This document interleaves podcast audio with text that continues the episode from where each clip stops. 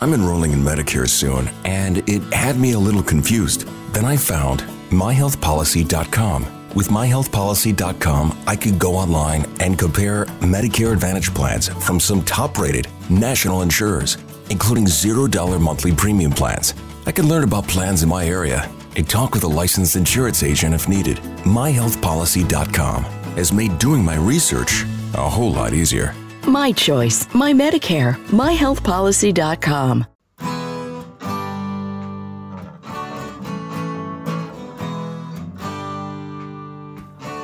Bem-vindo a mais um podcast do Senhor Tanquinho. Eu sou o Guilherme. E eu sou o Rony. E aqui a nossa missão é deixar você no controle do seu corpo. Olá, Tanquinho. Olá, Tanquinha. Bem-vindos a mais um episódio do nosso podcast. E hoje temos uma convidada um pouco diferente. Nós trazemos a Débora, que está graduando em medicina, e ela vai trazer uma perspectiva de dentro da faculdade para gente. Tudo bem com você, Débora? Tudo bem, gente. Eu queria, em primeiro lugar, agradecer vocês, né? Eu sou uma grande fã desse podcast. Eu acho que esse tipo de trabalho pode mudar a vida das pessoas e até salvar a vida, né, de muita gente. Então, obrigada por, por, por, proporcionarem aí a tanta gente o acesso a informações de qualidade, né, e baseadas em evidência. Ah, muito obrigado, Débora. E então se apresenta um pouquinho, conta para as pessoas o que, que eles têm que saber sobre você e sobre o seu background que motivou você também a estar aqui presente, trazendo essa perspectiva que, digamos, é um pouco contrária da maioria dos, dos estudantes do establishment né, de medicina atual. Uhum.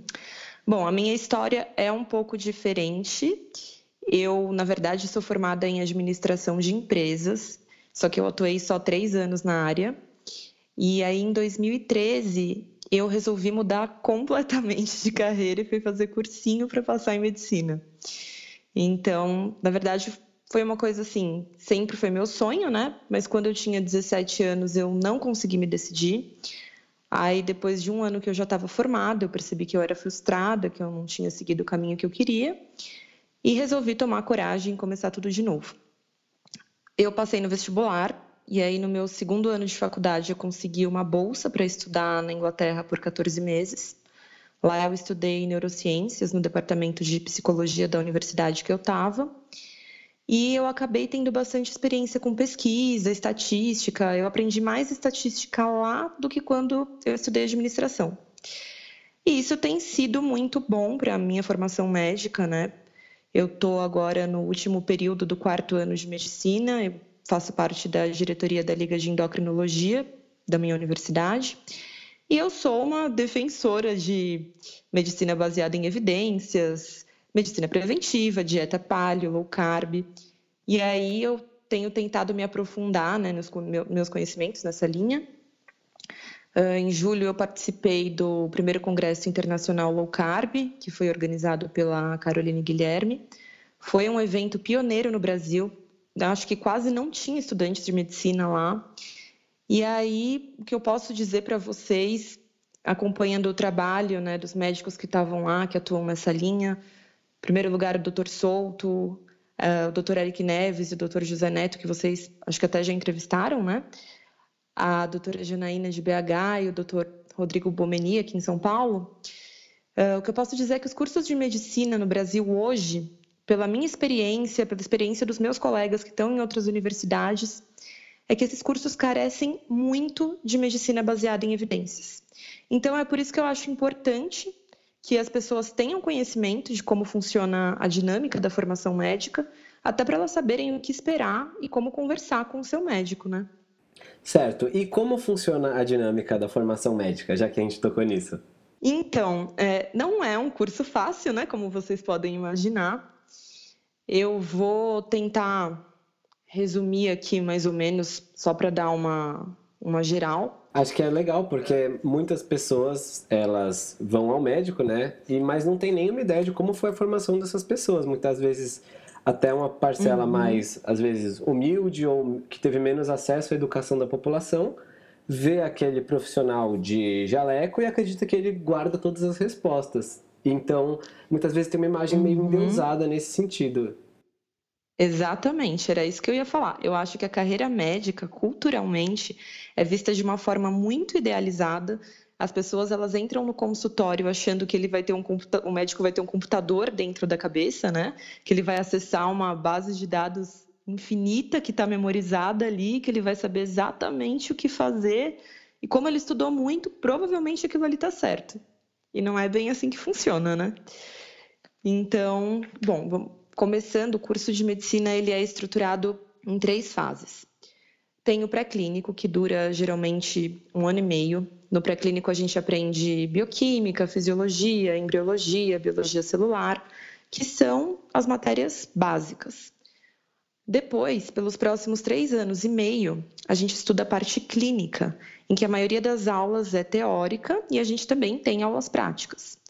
É nessa fase do clínico que a gente faz o trabalho de conclusão de curso, que hoje em dia não é mais exigido em todas as universidades de medicina. A gente participa das ligas acadêmicas, que são aulas, estágios nas matérias que você tem mais interesse. Não são obrigatórios, mas todo mundo acaba fazendo porque isso é muito valorizado no currículo mais para frente. E a gente tem muitas provas nessa fase, a carga horária é super extensa. Então é uma rotina muito pesada, né? A gente tem aula o dia todo. À noite a gente tem que estudar ou tem que ir para a aula das ligas, às vezes tem plantão de madrugada, que são os estágios voluntários, a gente vai para aprender, a gente não recebe nada. E isso basicamente resume de forma rápida o que seria o clínico, que também seria a parte em que o estudante de medicina deveria ter mais contato com a pesquisa, que eu vou falar mais para frente, né? que é o que não, acaba, não acontece. Bom, mas os dois últimos anos são o internato. No internato, a gente passa o dia inteiro no hospital, é quase 100% prático. A gente roda várias áreas no hospital e a gente tem algumas aulas teóricas à noite, umas duas vezes por semana. Nessa última fase é quando a gente também começa a estudar de forma mais intensa para a residência a residência é a especialização que nós vamos escolher, é como se fosse sim um segundo vestibular. Então, considerando tudo isso, né, uh, como eu falei, a gente deveria ter as bases né, para entender, por exemplo, o que, que é um, um estudo clínico uh, observacional, o que, que é um estudo observacional, o que, que é um estudo randomizado, a gente deveria ter isso na fase clínica. E a gente até tem, né? É uma matéria chamada Metodologia da Pesquisa Médica, alguma variação desse nome. A gente tem dois semestres dessa matéria antes de começar o TCC, nas faculdades que exigem o TCC. Como eu falei, algumas não exigem. Mas, apesar da gente ter essa matéria, na prática, isso acaba sendo deixado muito de lado, porque a carga horária é muito baixa. Né? Isso sim, eu estou falando das faculdades de medicina no geral, é um problema de matriz curricular mesmo. Inclusive, em abril desse ano, o MEC proibiu a criação dos cursos de medicina pelos próximos cinco anos, porque eles querem promover um estudo amplo sobre a formação médica no Brasil, com a cooperação do Conselho Federal de Medicina, das associações médicas, para avaliar nosso currículo, porque existe uma defasagem, né? Depois eu, trouxe até um, exemplo de currículo aí para vocês. E se você pegar, por exemplo, uh, o currículo de uma faculdade de medicina bem conceituada no Brasil, que exista há mais de 50 anos. Aí você olha para um currículo do pessoal que entrou em 2013, está se formando no final desse ano. O número de horas-aula que são referentes à metodologia da pesquisa e ao TCC não chega nem a 3% da carga horária total do curso. Então, no curso inteiro, essas matérias correspondem a 252 horas. O curso de medicina tem, em média, 9 mil horas, né? então, só, é, só para uma base de comparação, assim, quando eu estudei por um ano na Inglaterra, que eu não estava no curso de medicina, eu estava no departamento de psicologia, eu tive um curso de métodos de pesquisa e análise de dados e em um ano eu já tive 200 horas, que é quase o que a gente tem em seis anos de medicina, né? Sim. Então é bem complicado, assim. É, Débora, então rapidinho, já que a gente falou, você estudou em Londres e tal, você estudou uhum. lá na Inglaterra, É, você uhum. chegou a ter contato com uma grade horária de medicina de lá? Chegou a ver como que é? E se é muito diferente da que é padrão aqui, que é mais padrão aqui no Brasil? Então, infelizmente, eu, não, eu, até tentei buscar essa informação, eu não consegui. E lá eles não deixavam eu pegar nenhuma matéria de medicina. Então, eu tive que estudar uma coisa que fosse similar, como eu me interesso por neurociências, eu fui para neurociências, mas acabou sendo uma experiência muito boa, porque eu voltei com 700 horas de pesquisa de lá, uma coisa que eu jamais teria no Brasil no curso de medicina, né? E eu ainda acho que, apesar deles terem mais carga horária referente à pesquisa lá, e provavelmente eles tenham também no curso de medicina, ainda assim existe muita confusão em relação ao que é publicado. Eu, quando eu estava lá, é, nos bastidores das pesquisas, eu via que existe muita pressão para publicar. Né? Eles precisam disso para se manter dentro da universidade.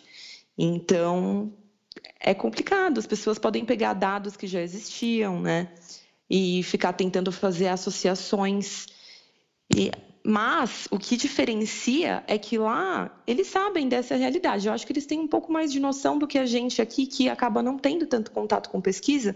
Então, qualquer coisa que sai na mídia, isso eu vejo assim, é, mesmo em relação ao professor, sabe, na, na faculdade. A pessoa vê que saiu alguma coisa na mídia e não consegue assimilar que aquilo não tem uma, um, um peso importante como evidência científica. Né? Eu acho que eles têm mais essa noção lá do que a gente tem aqui.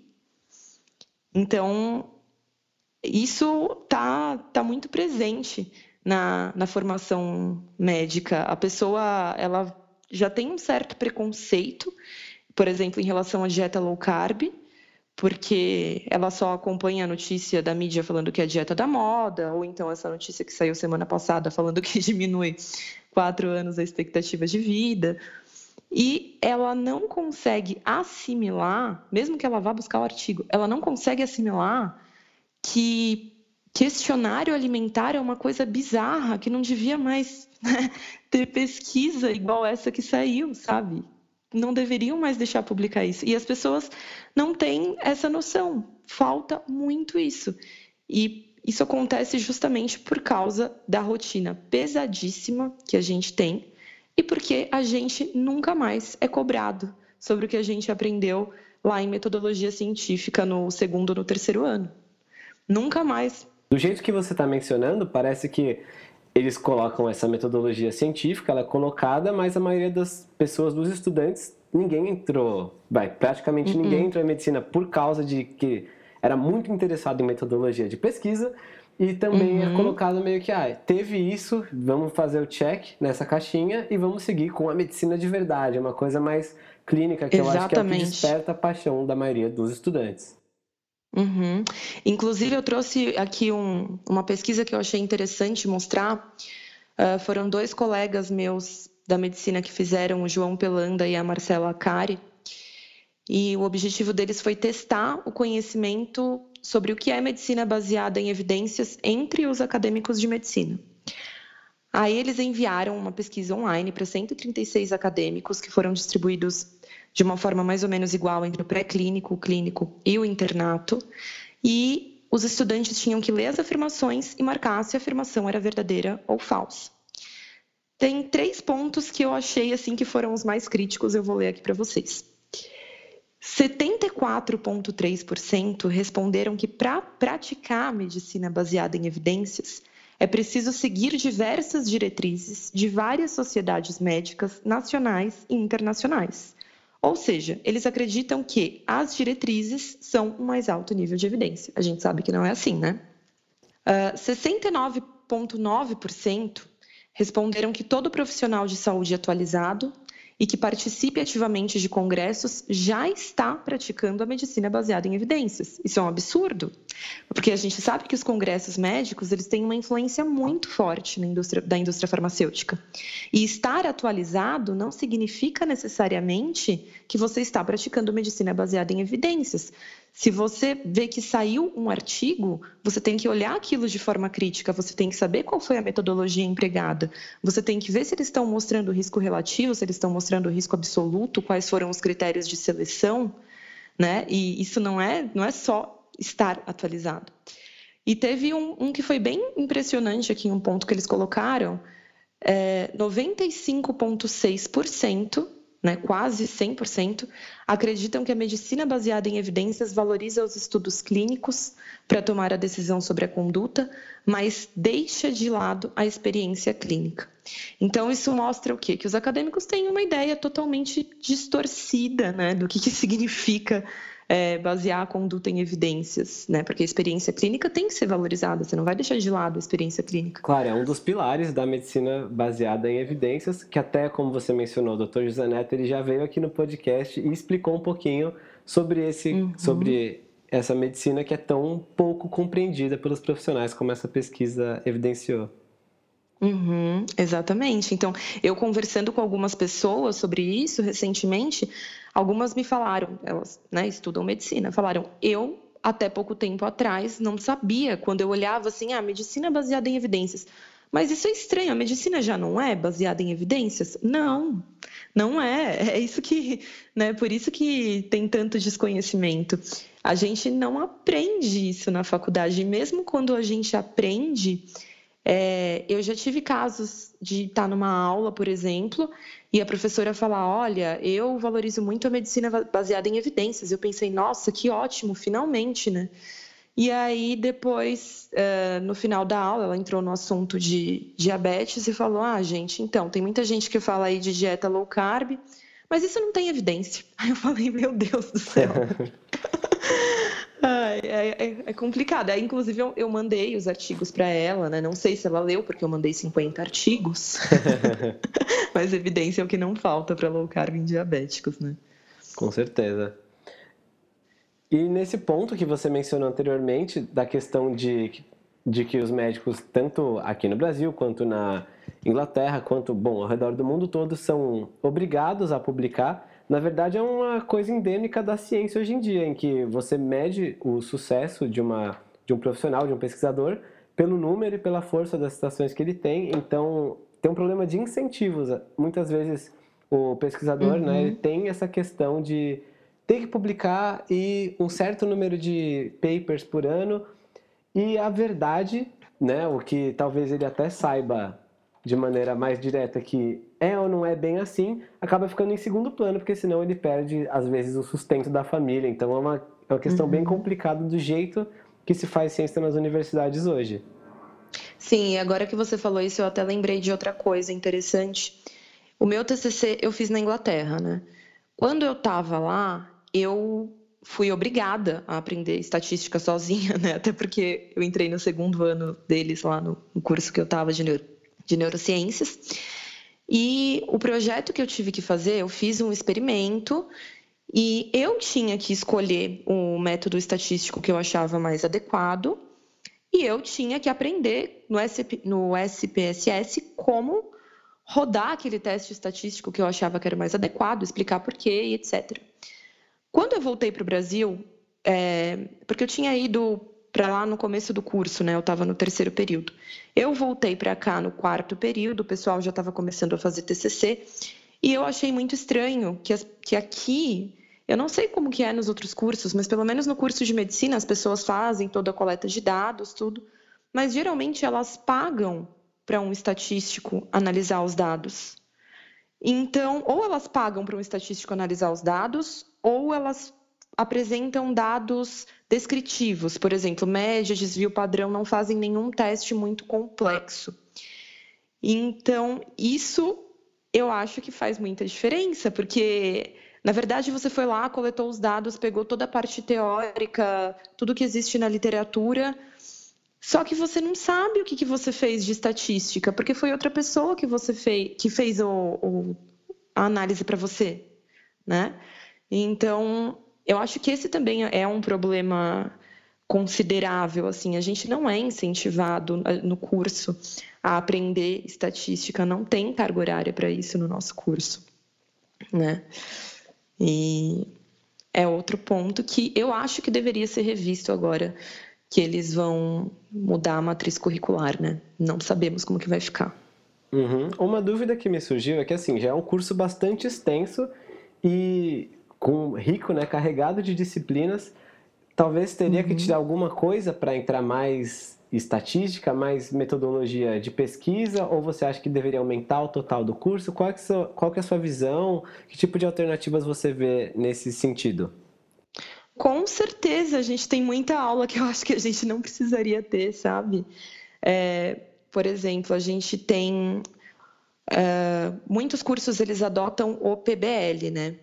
Que é um método que funciona como discussão de casos. Então, você pegar um caso, fazer grupos menores, porque as aulas, as aulas de medicina, na aula geralmente tem 90 alunos. Então, fazer eh, o método PBL é interessante porque você divide em grupos menores, né, de mais ou menos 15 alunos, depende da universidade, e você faz a discussão de caso ali. Na teoria, é uma coisa maravilhosa, né, porque você pensa, nossa, é muito mais é, prático você, você conseguir é, discutir, a teo, a, você discute aquilo que você aprendeu em aula, vendo um caso que você poderia estar vendo na, no hospital e você vai assimilar aquilo de uma forma muito melhor. Mas o que, que acontece? A gente tem lá mais ou menos uma hora e meia de aula teórica. A gente sai da aula teórica e a gente tem mais uma hora e meia de PBL ou tutorial, né? Tutoria, depende da, da universidade, como é chamado. A gente fica muito desgastado, porque assim, você tem aula, das, tem dia que eu tenho aula, por exemplo, das 7 da, das 7h50 da manhã até as 7 da noite. E é a repetição do mesmo assunto. É interessante o PBL? É. Poderia ser, ao invés de uma hora e meia, poderia ser 40 minutos? Poderia. A gente não precisaria discutir dois casos, sabe, no, PBL. Ou as aulas poderiam ter, ser reduzidas para a gente ter tempo para estudar por artigo. Porque eu queria até dar um exemplo, né? Como que o estudante de medicina estuda para a prova. Porque eu não sei, acho que as pessoas não fazem nem ideia disso, né?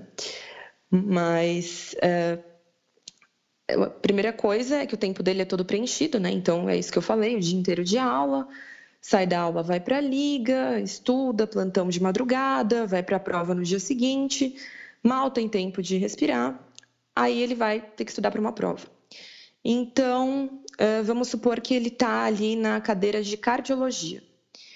Ele está estudando cardiologia, ao mesmo tempo ele está tendo neurologia, angiologia, que é estudo da parte vascular, urgências, emergências, farmacologia, pneumologia, aula prática, estágio, tudo isso que eu falei. Como que ele vai estudar para essa prova?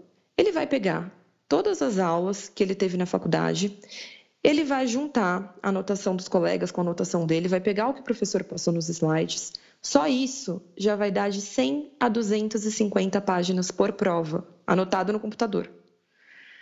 E aí ele vai tentar decorar o máximo que ele conseguir, para ele ficar com uma média acima de 7 e não reprovar.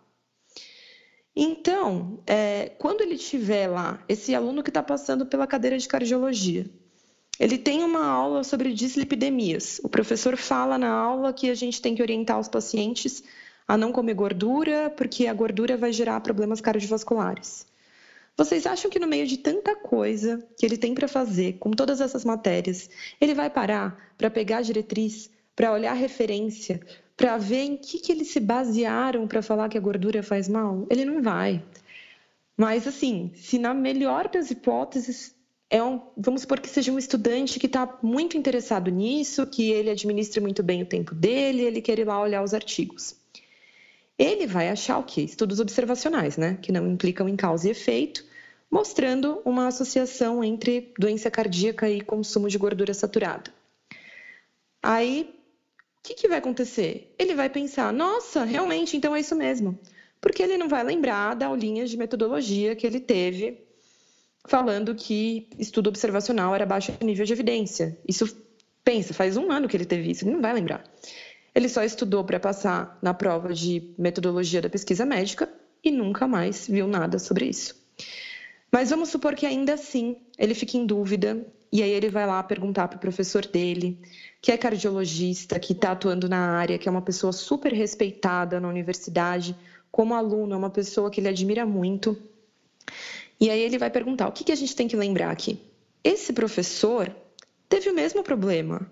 Ele não foi cobrado durante a carreira para distinguir estudo observacional de estudo randomizado. Ele foi cobrado para saber identificar a doença e tratar de acordo com o que estava nas diretrizes, de acordo com o que ele viu nos congressos, que tem uma grande influência né, de indústria farmacêutica, como eu falei. Então, o que, que ele vai falar? Ele vai falar: ah, é óbvio, gordura faz mal, isso está preconizado pela American Heart Association, não tem dúvida disso. E a partir daí, vai se formando mais um profissional que aprende né, a medicina baseada em diretrizes. Certo, então é um ciclo que se perpetua no caso. Uhum. E, ele teria que juntar muitos esse estudante, né, hipotético, teria que juntar uhum. muitos pedacinhos uhum. de evidência, de conhecimento separados para formular essa teoria, perceber que ah, talvez essa juntar o fato de que o estudo observacional não é estabelecedor de causa e efeito e levar para o professor dele, que no caso ia também, até pela própria autoridade dele, a falar: não, você vai ver, é por isso que eu sou professor e você é o aluno, porque você. Exatamente. E até eu, às vezes eu penso, né? É, se a gente olhar, por exemplo, o Dr. Souto, que é a nossa referência de low carb né, no, no Brasil hoje, acho que todo mundo que estuda um pouquinho dessa área sabe disso. O Dr. Souto, para mim, é uma pessoa inteligentíssima, brilhante, né? E só que dentro da realidade dele como médico, ele não sentou numa poltrona assim, num final de tarde de domingo, em abril de 2011, falou: Bom, agora eu vou pegar todas as diretrizes alimentares que eu aprendi na faculdade de medicina e eu vou lá olhar os artigos de cada uma para ver se o que eles estão falando está certo mesmo. O que, que fez ele começar a estudar tudo isso, né? Como ele mesmo já falou aqui para vocês. Foi um podcast em que ele ouviu uma entrevista do Gary Taubes. Que é um Até... jornalista. É, isso, exatamente. Você já antecipou minha pergunta. O Gary Taubes é médico? Não, ele não é médico. E, e a partir disso ele comprou o livro do Gary Taubes, né? Porque engordamos. Teve também, né, uma forte influência aí da Nina Taixas, que escreveu Gordura Sem Medo. Ela é médica? Não é. Ela não é. Mas a medicina precisa que pessoas de fora da medicina, né, façam isso. Então, a, a medicina precisava que essas duas pessoas, que não são da área médica, conseguissem estudar isso e conseguissem mostrar as verdades nutricionais, né? E aí, quando, quando eu falo isso assim para as pessoas, é, o que eu quero dizer, né? É, não espere que o seu médico saiba analisar um estudo de forma absolutamente crítica porque ele não foi capacitado para isso na universidade. E então, assim, ele é aquilo que eu falei, ele vai ver coisas que saem na mídia, ele vai continuar tendo o preconceito que ele tem com o que não está em diretriz, e não é por mal, é porque ele acha que tem que ser assim, porque os professores falaram que era para ser assim, e porque os professores dos professores falaram que era para ser assim. E ele não vai ter tempo para ir atrás de outra coisa, né? Certo, é, exatamente. E num ponto que você tocou anteriormente com relação aos próprios uh, profissionais ou mesmo estudantes acharem sempre que a medicina é baseada em evidência, que nem falou, ah, mas a medicina já não é baseada em evidência. Na verdade, você poderia falar no que, que muita parte da medicina é baseada hoje em dia e, já que eles acreditam que é baseada em evidência, por que que quando tem uma evidência na frente deles, como vários ensaios clínicos randomizados mostrando que low carb é bom por vários motivos, vários benefícios. Eles muitas vezes ignoram isso, às vezes nem leem, até por acharem que sabe uhum. tudo e não leem esses estudos, não levam em conta. Como você disse que apresentou 50 estudos e nem sabe se a professora leu ou não. É, então, uh, o que no que, que eu acho que a medicina é baseada hoje? Em primeiro lugar, nas diretrizes, né? E diretrizes nutricionais, elas têm um impacto muito forte, principalmente na medicina preventiva, e a gente sabe que tudo o que vem dessas diretrizes geralmente é baseada em dieta low fat. E isso envolve né, toda aquela questão de ego das pessoas que fizeram essas diretrizes, das pessoas que não querem admitir que até então elas estavam erradas, porque elas estavam se baseando em estudos observacionais, e quando começaram a aparecer os estudos randomizados, elas não querem falar, olha, a gente estava errado até então, então ignorem tudo, que agora uh, a gente quer falar que gordura natural dos alimentos não vai mais te matar do coração. Então, isso é um, né, uma coisa muito maior, assim, eu acho que tem muito a questão da indústria farmacêutica também, né? É, é interessante para eles falar, por exemplo, que todo mundo precisa tomar estatina, e aí você vai lá na diretriz de cardiologia americana e você percebe que eles baixaram ainda mais as metas de colesterol para pacientes diabéticos.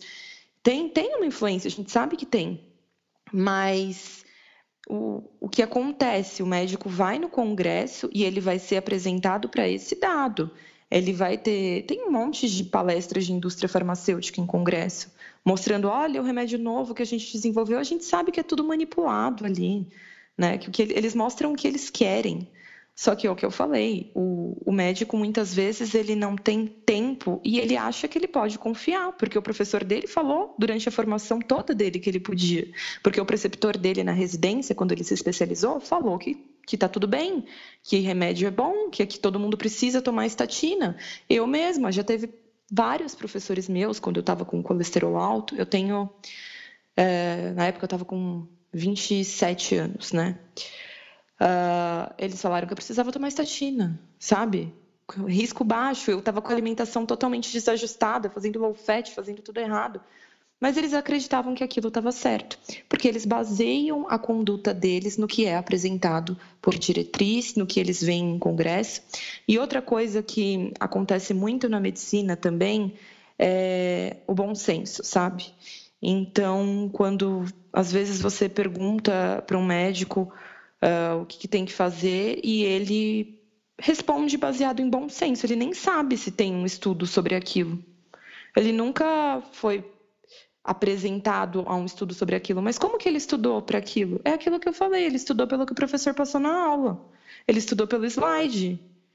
Porque ele não tinha tempo, porque ele tá, porque ele ia ter prova no dia seguinte, e ele fez um plantão de madrugada.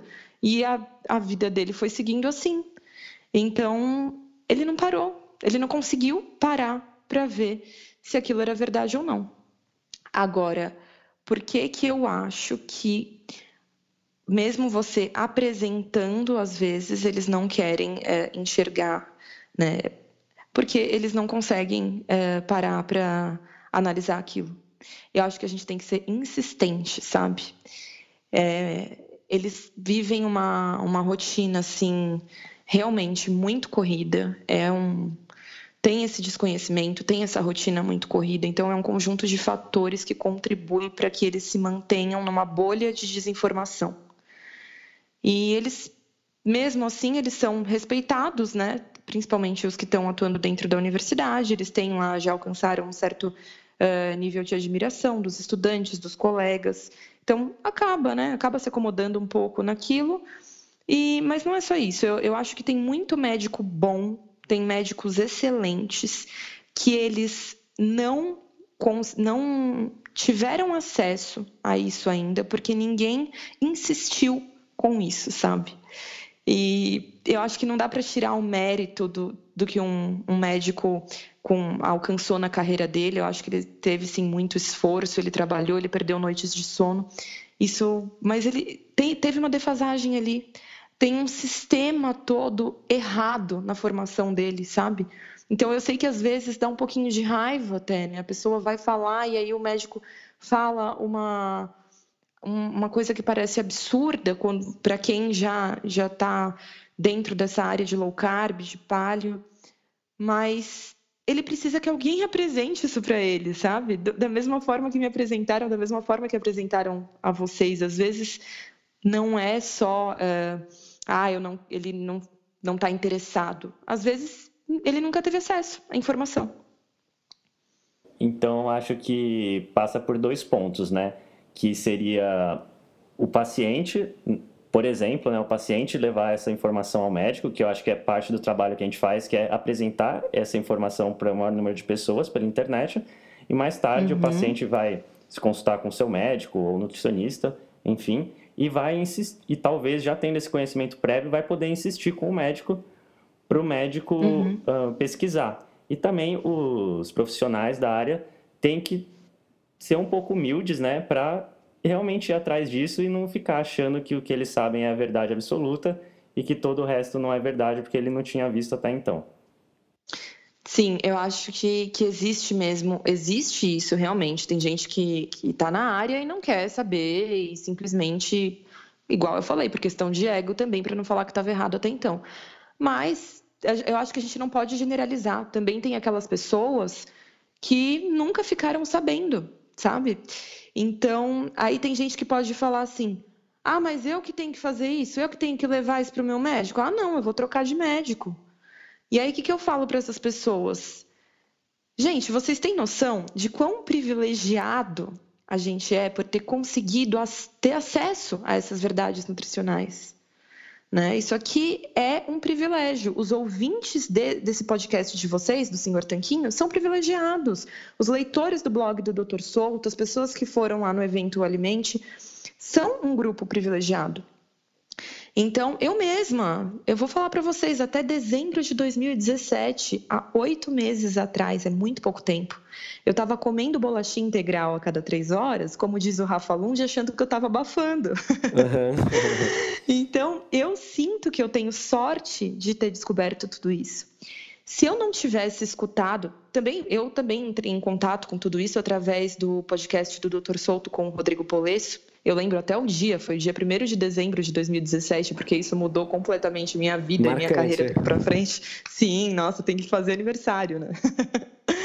é, se eu não tivesse escutado, é, talvez eu teria, eu ia estar fadada ao desconhecimento, não sei por quanto tempo. Então, o que, que eu quero dizer? Seja você também, né, você que está nos ouvindo, seja um gerador de mudanças na medicina. Talvez o seu médico realmente não dê bola, como vocês falaram, tem pessoas que não querem saber. Mas talvez aquilo mude a conduta dele para sempre. Talvez você esteja salvando a vida de outras pessoas indiretamente.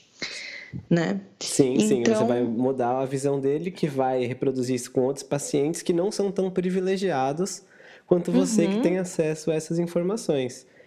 E isso que Sim. você falou mais cedo, falar, ah, eu que tenho que levar para o meu médico, tem um pouco de. Eu vejo um pouco de preguiça na parte de muitas pessoas.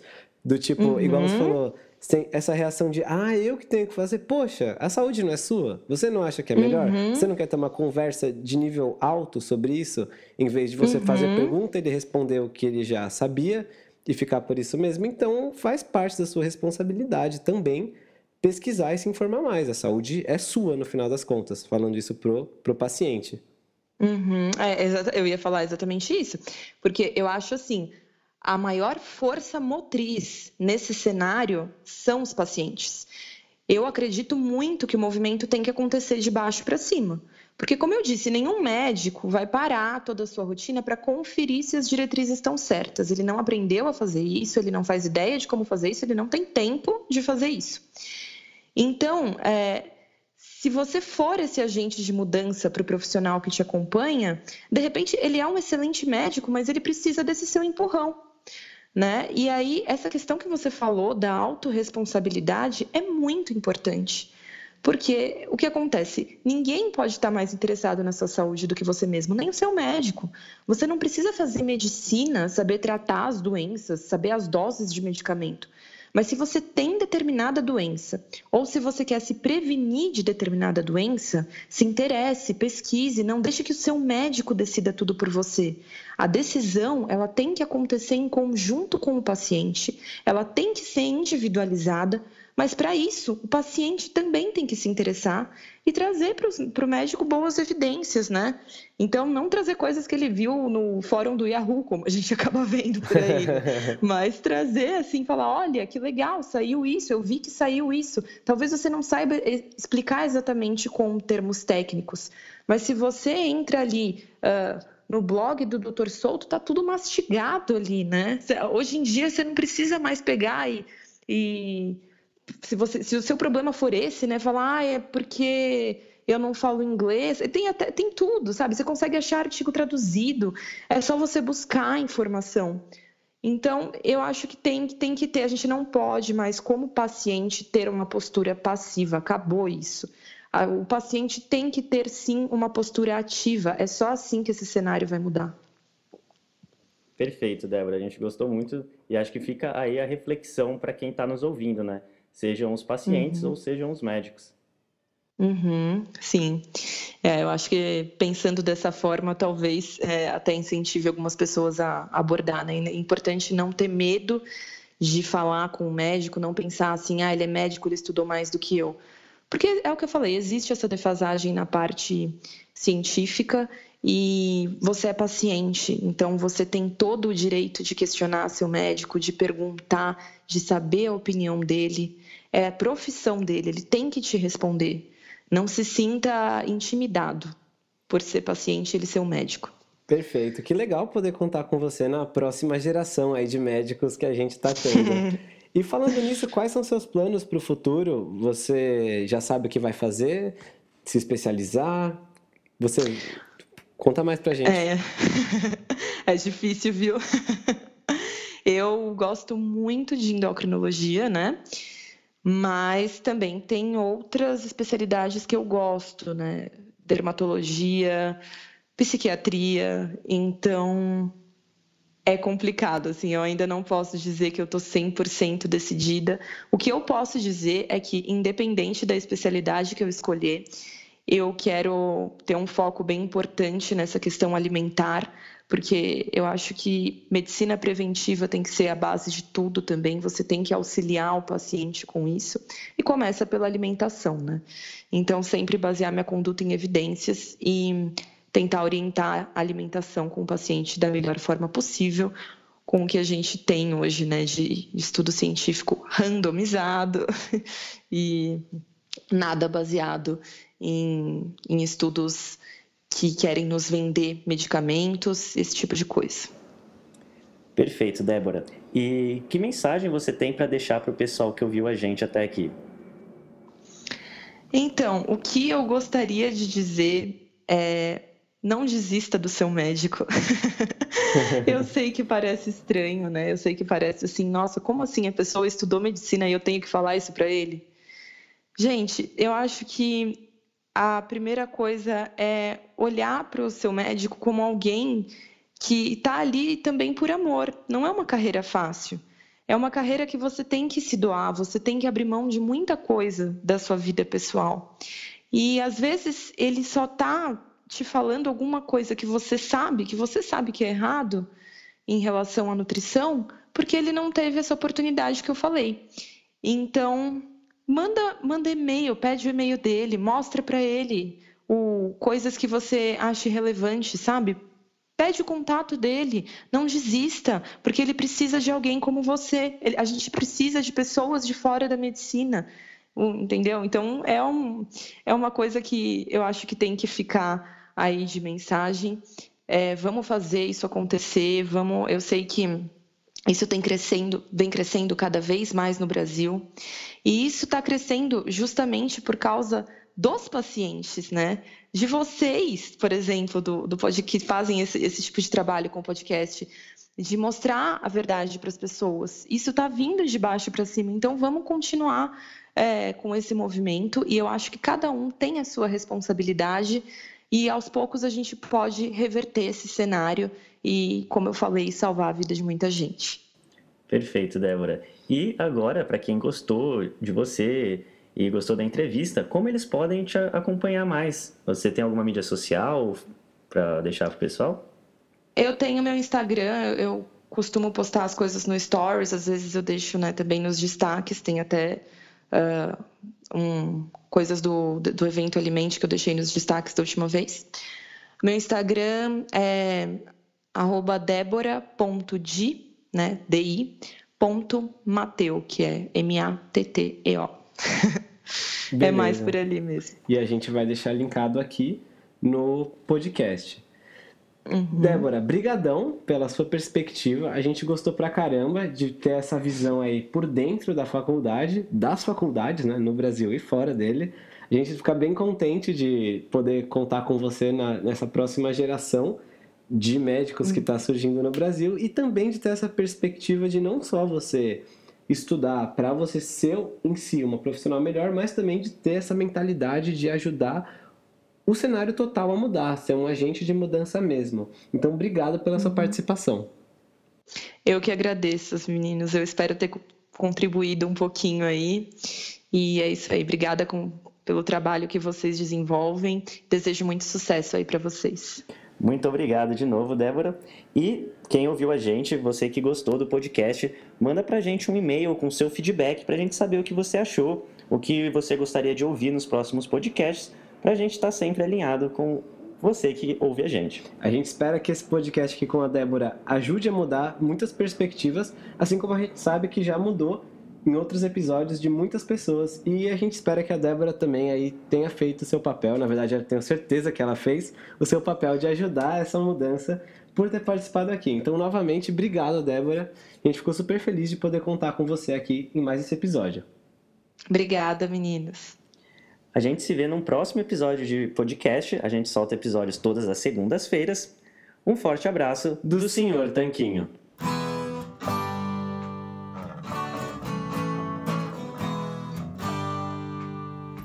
Você acabou de ouvir mais um episódio do podcast do Senhor Tanquinho.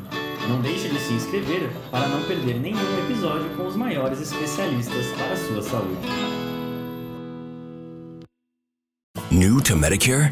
Start now. Go to myhealthpolicy.com to learn about some of the top rated Medicare Advantage plans in your area, including plans for $0 a month in plan premiums, low out of pocket costs, and expansive provider networks. If you're thinking about a Medicare Advantage plan, myhealthpolicy.com is a great place to go to find a plan that meets your needs. Learn more about your options, even talk with a licensed insurance agent. myhealthpolicy.com. New to Medicare? Go to myhealthpolicy.com. With myhealthpolicy.com, you can compare plans from some of the nation's top insurers. Start now to find a plan and apply online. myhealthpolicy.com makes it easy to find a Medicare Advantage plan in your area, including plans for $0 a month in plan premiums, low out of pocket costs, and expansive provider networks. My decision, my Medicare.